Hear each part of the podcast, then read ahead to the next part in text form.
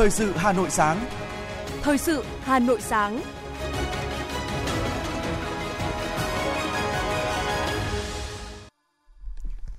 Kính chào quý vị và các bạn. Tuấn Anh và Hoài Linh xin được đồng hành cùng quý vị thính giả trong 30 phút của chương trình Thời sự sáng nay, thứ năm ngày 25 tháng 8 năm 2022. Chương trình sẽ có những nội dung chính sau đây. Chủ tịch nước Nguyễn Xuân Phúc tiếp đoàn nghị sĩ thanh niên Đảng Dân Chủ Tự do Nhật Bản. Xuất khẩu sang thị trường đối tác toàn diện và tiến bộ xuyên Thái Bình Dương tăng trưởng nhảy vọt. CNN chọn Hà Nội là điểm đến lãng mạn nhất vào mùa thu. Phần tin thế giới, lễ kỷ niệm 55 năm ngày thành lập ASEAN.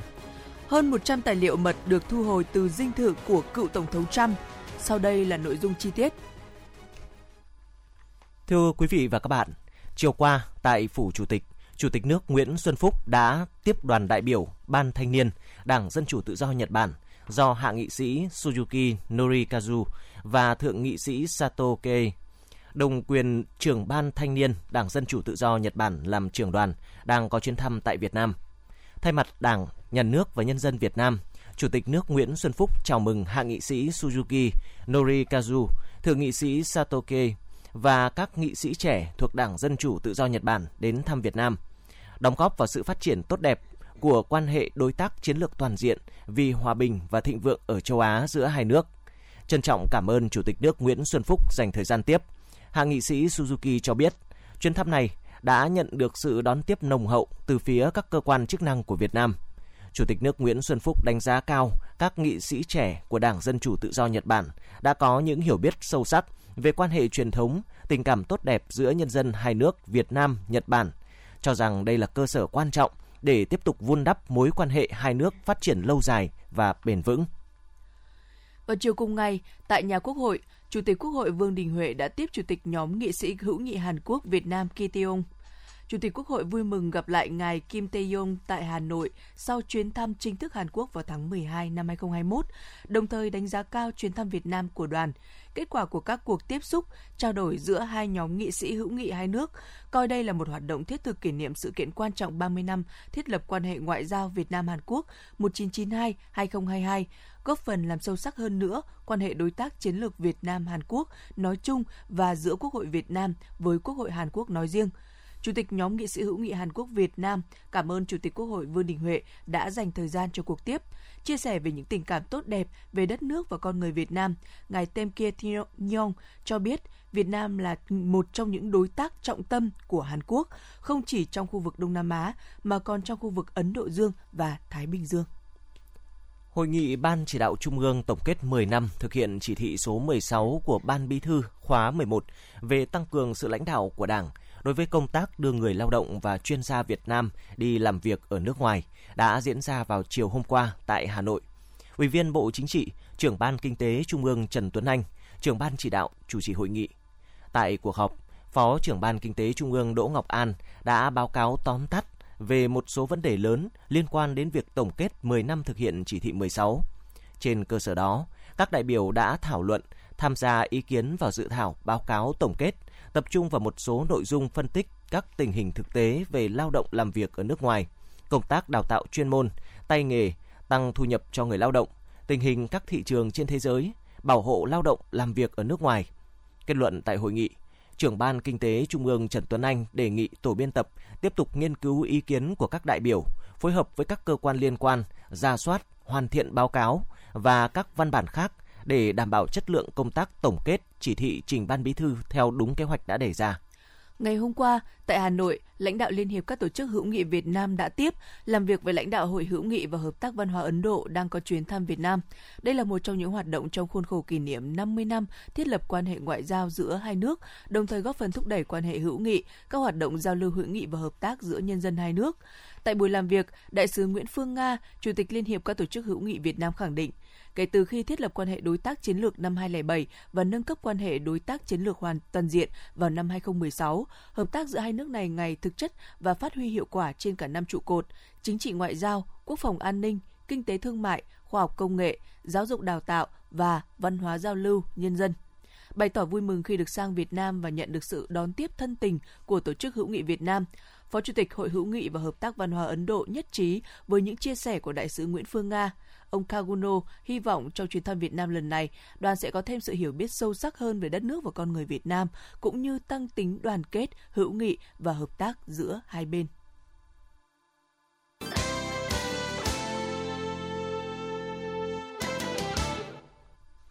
Chương trình xin được tiếp tục với một số thông tin kinh tế. Đánh giá về hơn 3 năm thực hiện Hiệp định Đối tác Toàn diện và Tiến bộ Xuyên Thái Bình Dương CPTPP, Bộ Công Thương cho biết doanh nghiệp đã thể hiện khả năng thích ứng, bắt nhịp nhanh với các điều kiện của CPTPP. Xuất khẩu hàng hóa của Việt Nam sang các nước thành viên CPTPP đạt tăng trưởng nhảy vọt. Trong đó, các thị trường xuất khẩu đạt giá trị lớn bao gồm Singapore, Malaysia, Nhật Bản, Australia, Canada, Mexico và Chile. Theo số liệu thống kê của Hải quan Việt Nam, 7 tháng năm nay, kim ngạch xuất khẩu giữa Việt Nam với các nước thành viên CPTPP đạt 31,47 tỷ đô la Mỹ, tăng 21,43% so với cùng kỳ năm ngoái và chiếm 14,48% tổng kim ngạch xuất khẩu hàng hóa của Việt Nam.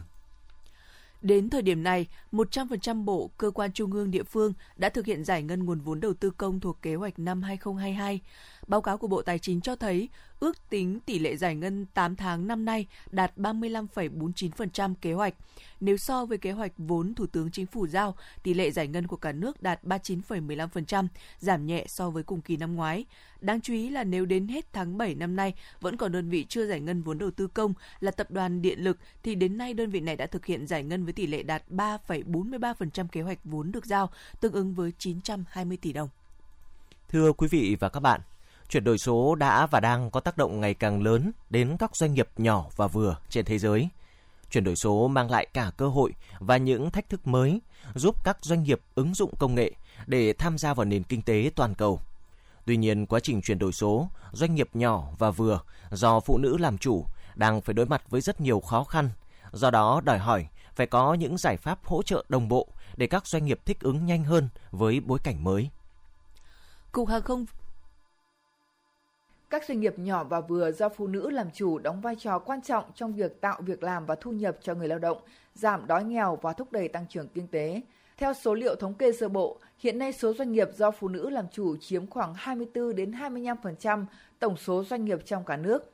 Ngành nghề kinh doanh của các doanh nghiệp do phụ nữ làm chủ tập trung nhiều nhất ở các dịch vụ bán buôn, bán lẻ, chiếm khoảng 75%, ngành công nghiệp chế biến chế tạo 14,6%, khoa học công nghệ 7,3%. Trong bối cảnh hiện nay, các doanh nghiệp Việt Nam, đặc biệt là doanh nghiệp nhỏ và vừa do nữ làm chủ, đang phải đối mặt với những thách thức rất lớn từ cuộc cách mạng công nghiệp lần thứ tư và tác động bởi đại dịch COVID-19. Điều này đã và đang thay đổi cuộc sống, thói quen của con người, gây ra những khó khăn thách thức chưa từng có, buộc doanh nghiệp phải thay đổi và thích ứng. Vì vậy, nhu cầu chuyển đổi số trở nên cấp thiết để các doanh nghiệp đổi mới mô hình, chuyển dần các hoạt động kinh doanh trên các nền tảng số, tìm kiếm thêm thị trường, cắt giảm chi phí và nâng cao hiệu quả hoạt động, khả năng cạnh tranh và thích ứng với bối cảnh mới. Bà Trịnh Thị Hương, Phó Cục trưởng Cục Phát triển Doanh nghiệp Bộ Kế hoạch và Đầu tư cho rằng các doanh nghiệp cần nhận thức tầm quan trọng của chuyển đổi số, vì đó là cách thức, công cụ giúp các doanh nghiệp có thể vượt qua được những biến động, thích ứng được với hoàn cảnh mới, tăng cường năng lực cạnh tranh, hướng đến mục tiêu phát triển xanh và bền vững. Bà Trịnh Thị Hương cho biết là đây chính là cái cách thức mà giúp cho các cái thông tin dữ liệu ở trong doanh nghiệp được luân chuyển một cách trơn tru, à, an toàn và hiệu quả. Các cái thông tin và dữ liệu này được luân chuyển giữa các cái khu vực, các cái bộ phận trong doanh nghiệp, à, có thể là từ à, khâu khách hàng cho đến bộ phận kế toán, hay là từ khâu lưu kho đến khâu lưu gọi là dây chuyển sản xuất, hay là từ bộ phận đơn giản là từ các cái bộ phận như bộ phận an ninh tới lãnh đạo cấp cao uh, cái cái việc uh, kết nối và liên thông các cái thông tin và dữ liệu này có thể là giúp cho tăng cường được cái tính minh bạch và hiệu quả trong hệ thống quản trị doanh nghiệp giúp cho có thể tối ưu hóa được uh, cái năng suất uh, lao động cũng như là giảm chi phí và từ đó có thể nâng cao được uh, cái sức cạnh tranh của doanh nghiệp. Còn theo bà Trần Huyền Trang, Tổng giám đốc công ty cổ phần tập đoàn quốc tế Entet, chuyển đổi số đem lại nhiều hiệu quả cho các hoạt động của doanh nghiệp, song do nhiều rào cản, Hiện nay, quá trình này tại doanh nghiệp mới chỉ thực hiện được 50% so với yêu cầu, bà Trần Huyền Trang chia sẻ. À, thì hiện nay về hệ thống của chúng tôi là hoàn thiện để mà cho việc chuyển đổi số thì hiện nay là vẫn chưa đạt được 100%. Thì hiện nay công ty chúng tôi đạt được khoảng trên 50% cho việc đồng bộ hóa, việc số hóa các hoạt động của công ty từ ờ, tài chính kế toán, sản xuất cho đến ờ, kinh doanh cũng như các việc lưu trữ thông tin của khách hàng và các đối tác. Nhìn về sự phát triển tương lai của công ty thì chắc chắn chuyển đổi số là một trong những công việc quan trọng nhất và cần đạt được. Hiện nay, khu vực doanh nghiệp do phụ nữ làm chủ đa số có quy mô siêu nhỏ, nhỏ và vừa, nên việc chuyển đổi số còn gặp nhiều thách thức, tồn tại, hạn chế cố hữu. Đó là khó khăn về tài chính, về nguồn nhân lực, về công nghệ, về thay đổi điều chỉnh văn hóa kinh doanh cho phù hợp với môi trường số, về năng lực của người lãnh đạo và người lao động trong doanh nghiệp, tiếp cận lựa chọn các giải pháp công nghệ để chuyển đổi số phù hợp với doanh nghiệp của mình – từ thực trạng này, nắm bắt được nhu cầu hỗ trợ thực tế của các doanh nghiệp do nữ làm chủ trong thời kỳ cách mạng công nghiệp 4.0, bà Nguyễn Thị Tuyết Minh, Chủ tịch Hội đồng Doanh nhân nữ Việt Nam cho biết, thời gian qua Hội đồng Doanh nhân nữ Việt Nam đã phối hợp với các đối tác trong nước và quốc tế triển khai nhiều giải pháp đồng bộ. Nắm bắt được nhu cầu của hội viên, Hội đồng Doanh nhân nữ Việt Nam đã phối hợp với các đối tác trong nước và quốc tế triển khai nhiều hoạt động hỗ trợ nâng cao kỹ năng số và từ năm 2017 đến nay, chúng tôi đã triển khai được hơn 100 hoạt động với hơn 10.000 lượt học viên tham gia chương trình. Và Hội đồng Doanh nhân nữ Việt Nam đã ra mắt chương trình chuyển đổi số dành cho các doanh nghiệp do phụ nữ làm chủ năm 2021 và rất nhiều các chương trình của Bộ Công Thương, Bộ Kế Đầu tư, của ITC, của USAID, của các tập đoàn quốc tế như Google, Facebook đã vào Việt Nam và với mong muốn chúng ta hãy chung tay đi cùng với nhau để thúc đẩy chuyển đổi số của Việt Nam đạt được mục tiêu như Đảng và Nhà nước và Chính phủ Việt Nam đã đặt ra yêu cầu. Chuyển đổi số không còn là viễn cảnh xa vời mà là xu thế tất yếu. Để trở thành doanh nghiệp số tận dụng được các cơ hội chưa từng có của cuộc cách mạng công nghiệp 4.0, các doanh nghiệp, đặc biệt là doanh nghiệp do nữ làm chủ, cần không ngừng đổi mới sáng tạo, sẵn sàng tâm thế hành động, đột phá, chủ động xây dựng chiến lược chuyển đổi số, bắt đầu từ chuyển đổi số nhận thức của người sử dụng lao động và người lao động, kịp thời hành động để bứt phá trong kinh doanh.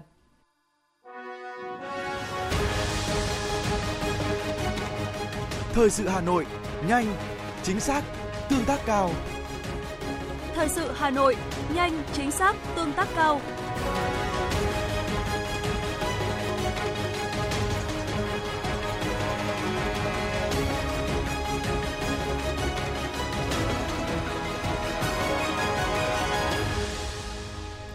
Thưa quý vị và các bạn, Cục Hàng không Việt Nam vừa có văn bản gửi các cảng vụ hàng không, hãng hàng không Việt Nam Airlines, Vietjet, Bamboo Airways về thông báo của Đại sứ quán Hàn Quốc quy định xét nghiệm COVID-19 trước khi nhập cảnh vào quốc gia này – theo đó, Cục Hàng không Việt Nam yêu cầu các cơ quan đơn vị khẩn trương thông báo cho các hãng hàng không có khai thác đường bay giữa Việt Nam và Hàn Quốc về yêu cầu của cơ quan quản lý bệnh tật Hàn Quốc là tất cả những người nhập cảnh Hàn Quốc khi nhập cảnh phải xuất trình giấy chứng nhận âm tính với COVID-19, bản tiếng Anh hoặc là tiếng Hàn có hiệu lực trong vòng 48 giờ nếu xét nghiệm bằng PCR và trong vòng 24 giờ nếu xét nghiệm nhanh tính từ ngày xuất phát.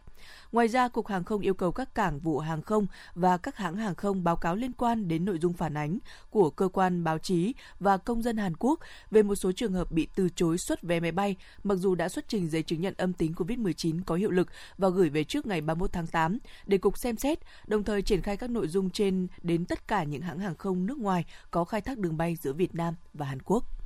công ty cổ phần hàng tiêu dùng Masan, Masan Consumer đã thông tin liên quan đến việc sản phẩm mì Omachi tại thị trường Đài Loan, Trung Quốc bị thu hồi và tiêu hủy. Đại diện Masan cho biết, theo thông tin nhận được ngày 23 tháng 8, website của cơ quan quản lý thực phẩm và dược phẩm Đài Loan có đăng tải thông tin về sản phẩm mì Omachi sốt tôm chua cay do công ty trách nhiệm hữu hạn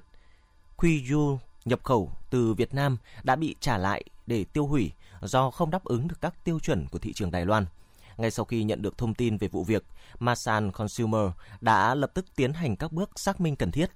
Kết quả kiểm tra ban đầu cho thấy Masan Consumer đã không trực tiếp xuất khẩu hoặc bán sản phẩm mì omachi sốt tôm chua cay cho đối tác có tên là công ty Quyên Yu để xuất khẩu cho thị trường Đài Loan như thông tin cảnh báo. Do đó, Masan đang phối hợp cùng Bộ Công Thương, Bộ Y tế, Văn phòng Thông báo và Điểm hỏi điểm hỏi đáp quốc gia về vệ sinh dịch tễ và kiểm dịch động thực vật Việt Nam và các cơ quan nhà nước có thẩm quyền xác minh và xử lý vụ việc theo quy định của pháp luật hiện hành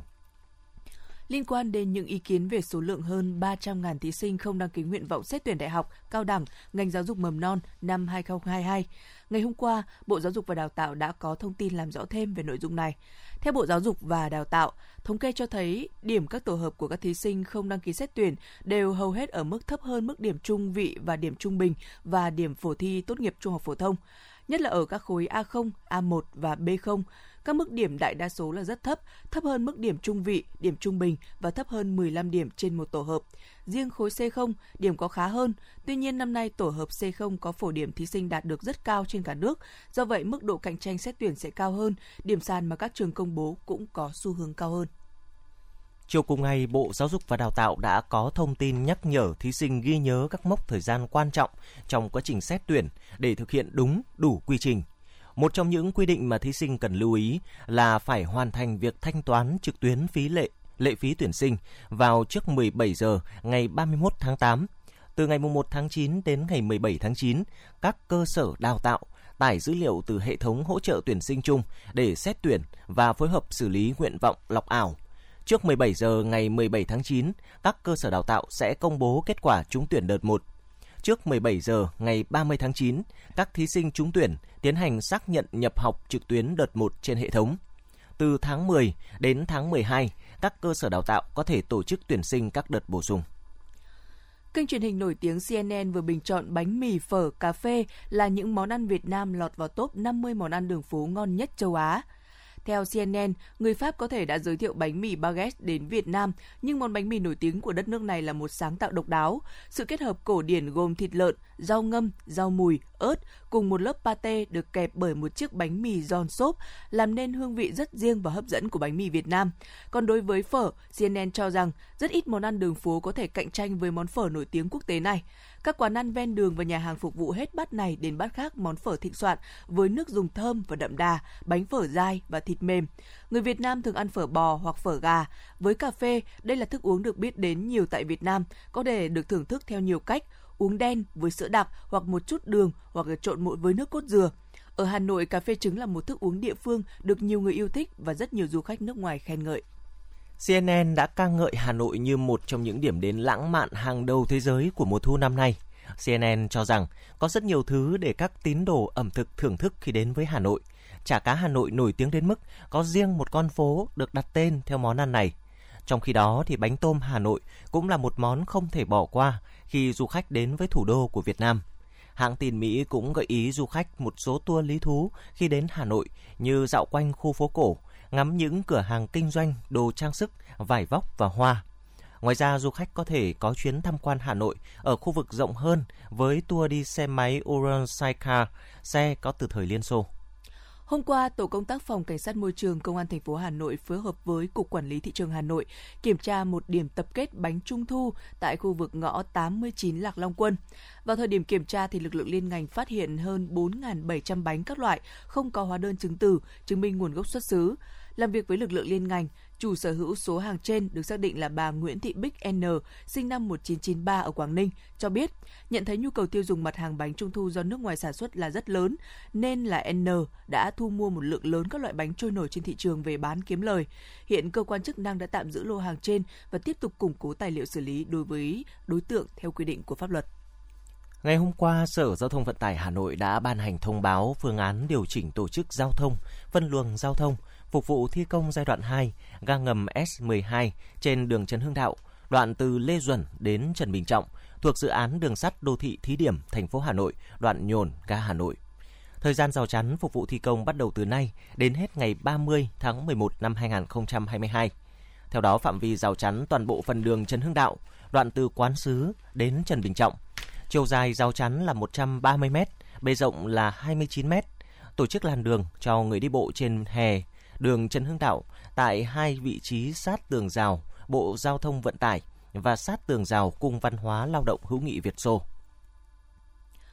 Thưa quý vị, trước những vụ cháy nổ xảy ra liên tiếp trên địa bàn thành phố Hà Nội, sau khi Nghị định 136 chính thức có hiệu lực, bàn giao loại hình nhà ở kết hợp kinh doanh cho chính quyền địa phương quản lý, đảm bảo an toàn phòng cháy chữa cháy, thì việc đầu tư kiện toàn lực lượng chữa cháy là cơ sở yêu cầu hết sức cần thiết. Tuy nhiên, do nguồn kinh phí còn eo hẹp mà việc đầu tư trang thiết bị phòng cháy chữa cháy cho lực lượng chữa cháy cơ sở cũng như các chế độ trợ cấp cho lực lượng này nhiều địa phương cũng đang gặp khó khăn. Phường Phú Lương, quận Hà Đông vốn là nơi có làng nghề phát triển, tập trung nhiều hộ sản xuất kinh doanh các mặt tạp hóa, vật liệu dễ cháy nổ. Bởi vậy, ngay khi được bàn giao quản lý các cơ sở phòng cháy chữa cháy theo phụ lục 4 của Nghị định 136 loại hình nhà ở kết hợp kinh doanh, thì phường cũng đã xây dựng kiện toàn đội chữa cháy cơ sở tại 22 tổ dân phố để chủ động trong công tác phòng cháy chữa cháy. Và lực lượng này cũng đã tỏ rõ tính hiệu quả trong việc chữa cháy tại địa phương. Ông Dương Ngọc Tỏa, Phó Chủ tịch Ủy ban Nhân dân phường Phú Lương, quận Hà Đông chia sẻ. Ờ, anh em công an phường cũng như ban chỉ đạo tám chúng tôi cũng đã rất là cố gắng uh, suy nghĩ rất là nhiều để tìm ra nhiều các giải pháp hữu hiệu nhất để làm sao uh, hạn chế nhất được cái việc hỏa hoạn. Thế thì uh, trong cái việc uh, xe ba gác của người dân uh, tham gia vận chuyển hàng trên địa bàn của của của, của tổ dân phố đấy thì nên nổi vào từ các phố thì chúng tôi thấy rằng là nếu được sử dụng cái này mà uh, thay vì là là cho đợi cái xe 141 chạy về có thể muộn, có thể là là không vào được các ngõ nhỏ phố nhỏ thế thì chúng tôi cũng tiện dụng tận dụng là vận động nhân dân là uh, để cho mượn Đấy, và đồng thời là, là khi mà có tình huống xảy ra là chúng tôi lúc nào cũng sẵn sàng trang bị hết tất cả các cái bình bọt các cái uh, dụng cụ phòng cháy chữa cháy để sẵn sàng hỗ trợ giúp đỡ nhân dân để uh, hạn chế nhất các cái tình huống xấu nhất có thể xảy ra. Việc đảm bảo an toàn phòng cháy chữa cháy là nhu cầu cấp thiết, cùng với việc tuyên truyền nâng cao ý thức phòng cháy chữa cháy cho mỗi hộ dân thì việc xây dựng và kiện toàn lực lượng chữa cháy cơ sở cũng đang được chính quyền các địa phương triển khai thực hiện. Nhưng thực tế, do điều kiện kinh tế mỗi địa phương khác nhau nên việc đảm bảo trang thiết bị phòng cháy chữa cháy, đồ bảo hộ cho lực lượng chữa cháy cơ sở cũng như bố trí lương trợ cấp cho lực lượng này vẫn chưa đáp ứng được theo Nghị định 150 của Chính phủ và Nghị quyết số 16 của Ủy ban nhân dân thành phố Hà Nội. Đối với huyện Ba Vì, với hơn 200 thôn tại 31 xã thị trấn, thì Công an huyện Ba Vì cũng đã tham mưu cho chính quyền xây dựng và thành lập được 344 đội phòng cháy chữa cháy cơ sở, nhưng chưa đảm bảo được trang thiết bị phòng cháy chữa cháy, đồ bảo hộ khi tham gia chữa cháy và các khoản lương phụ cấp khác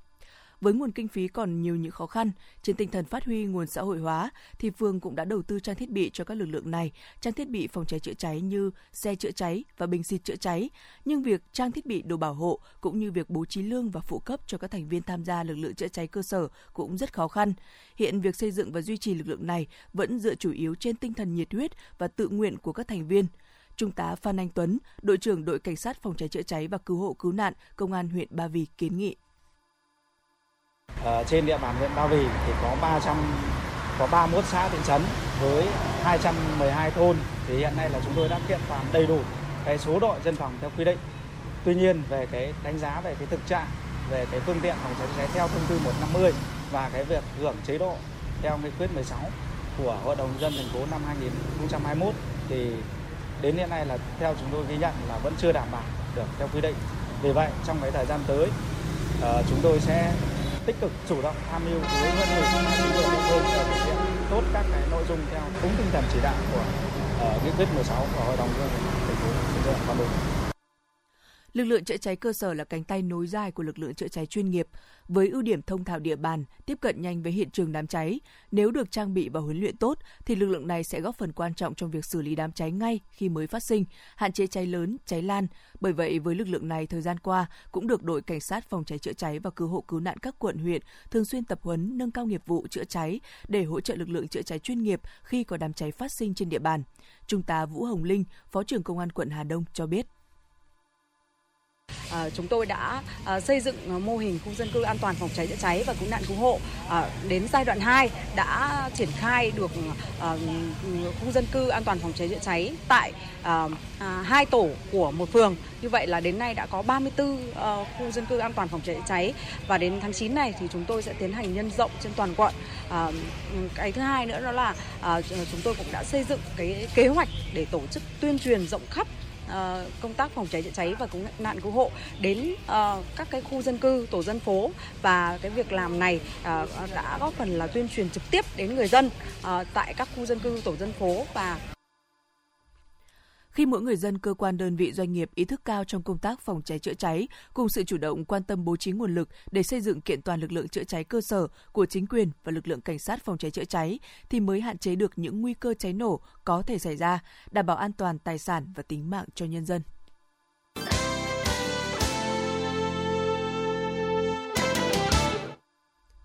Xin được chuyển sang phần tin thế giới.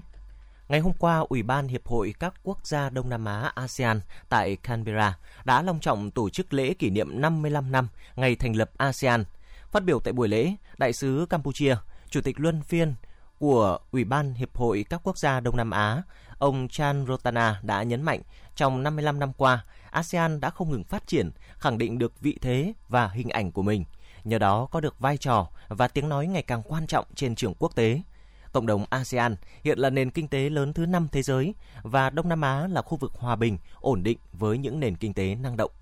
Người phát ngôn chính phủ Thái Lan Anucha Burapaisky cho biết Phó Thủ tướng Prawit Wongsuwon hiện là Thủ tướng lạm tạm quyền cho đến khi Tòa án Hiến pháp ra phán quyết về nhiệm kỳ Thủ tướng của Đại tướng Prayut Chan-o-cha. Trước đó cùng ngày, Tòa án Hiến pháp Thái Lan đã chấp nhận đơn của các đảng đối lập kiến nghị về thời hạn nhiệm kỳ Thủ tướng 8 năm của Đại tướng Prayut và ra lệnh định ra lệnh đình chỉ chức vụ Thủ tướng đối với ông cho đến khi có phán quyết của các thẩm phán. Bộ trưởng Quốc phòng Nga Sergei Shoigu ngày hôm qua cho rằng Tổ chức Hợp tác Thượng Hải SCO đóng vai trò là trung tâm quyền lực mới đang tăng lên trong bối cảnh tình hình quốc tế có nhiều biến động. Phát biểu tại hội nghị Bộ trưởng Quốc phòng SCO, ông Shoigu nhấn mạnh điều quan trọng là phải tăng cường hợp tác trong lĩnh vực quân sự, tham vấn thường xuyên ở các định dạng song phương và đa phương về các vấn đề an ninh chung. Các quan chức Hàn Quốc thông báo quân đội nước này đã lần đầu tiên chỉ huy toàn bộ cuộc tập trận quân sự chung quy mô lớn với Mỹ, dấu hiệu về tiến triển trong kế hoạch chuyển giao quyền chỉ huy tác chiến thời chiến. Vào năm 2019, Hàn Quốc chỉ đạo một phần cuộc tập trận với Mỹ, tuy nhiên năm nay họ chỉ huy lực lượng phối hợp trong toàn bộ thời gian tập trận cơ quan an ninh hàng hải Indonesia sẽ triển khai 17 tàu tuần tra để đảm bảo an ninh tại eo biển Malacca, eo biển Singapore và eo vùng biển của tỉnh Bắc Kalimantan trong khuôn khổ chương trình tuần tra Liên Hợp Quốc gia năm 2022. Chương trình tuần tra sẽ có sự tham gia của khoảng 200 người. Hãng thông tấn MERS đưa tin Iran bắt đầu cuộc diễn tập máy bay không người lái quy mô lớn, kéo dài 2 ngày, 24 và 25 tháng 8, với sự tham gia của các đơn vị quân đội, theo ông Habibollah, Phó chỉ huy điều phối và chỉ huy cuộc tập trận của quân đội Iran. Cuộc tập trận này là để xác định mức độ chính xác, sức mạnh độ bền, bay, hệ thống điều khiển và đường dẫn cũng như khả năng chiến đấu của máy bay không người lái. Tổng thống Pháp Emmanuel Macron cảnh báo thế giới đang trong giai đoạn chuyển mình to lớn, chịu sự chi phối của biến đổi khí hậu và tình hình địa chính trị, trong đó có các cuộc khủng hoảng trồng chất với mức độ nghiêm trọng ngày càng gia tăng, trong khi các nguồn hàng hóa và tài nguyên dần cạn kiệt. Đây là một phần nội dung bài phát biểu của nhà lãnh đạo Pháp trong cuộc họp đầu tiên của nội các nước này sau kỳ nghỉ định kỳ vào tháng 8 hàng năm. Cơ quan lưu trữ và hồ sơ quốc gia Mỹ NARA cho biết đã từng thu hồi khoảng 100 tài liệu có đánh dấu mật với tổng cộng hơn 700 trang từ dinh thự của cựu Tổng thống Donald Trump ở Mar-a-Lago, bang Florida. Trong năm nay, những hộp tài liệu được thu giữ, NARA đã xác định một số tài liệu được đánh dấu tuyệt mật, trong đó có nhiều thông tin về các chương trình truy cập đặc biệt. Thủ tướng Nhật Bản Fumio Kishida ngày hôm qua đã kêu gọi đẩy nhanh việc phục hồi sản xuất điện hạt nhân ở nước này trong nỗ lực giải quyết tình trạng giá năng lượng nhập khẩu tăng cao liên quan đến cuộc xung đột tại Ukraine. Tại cuộc họp về chính sách năng lượng, ông Kishida nói xung đột giữa Nga và Ukraine đã làm thay đổi đáng kể cục diện năng lượng của toàn cầu và do đó Nhật Bản cần lường trước được khả năng xảy ra một cuộc khủng hoảng. Dự báo thời tiết vùng châu thổ sông Hồng và khu vực Hà Nội đêm 24 ngày 25 tháng 8 năm 2022. Thưa quý vị, trung tâm thành phố Hà Nội đêm không mưa, ngày nắng gián đoạn, chiều tối mai có mưa vừa và mưa to, có nơi có rông, nhiệt độ thấp nhất từ 27, cao nhất 33 độ C. Quý vị và các bạn vừa nghe chương trình thời sự của Đài Phát thanh và Truyền hình Hà Nội. Chỉ đạo nội dung Nguyễn Kim Khiêm, chỉ đạo sản xuất Nguyễn Tiến Dũng, tổ chức sản xuất Trà My, đạo diễn Kim Oanh, phát thanh viên Tuấn Anh, Hoài Linh cùng kỹ thuật viên Duy Anh thực hiện. Chúc quý vị và các bạn một ngày mới thật nhiều năng lượng và nhiều niềm vui. Hẹn gặp lại quý vị trong chương trình Thời sự trưa.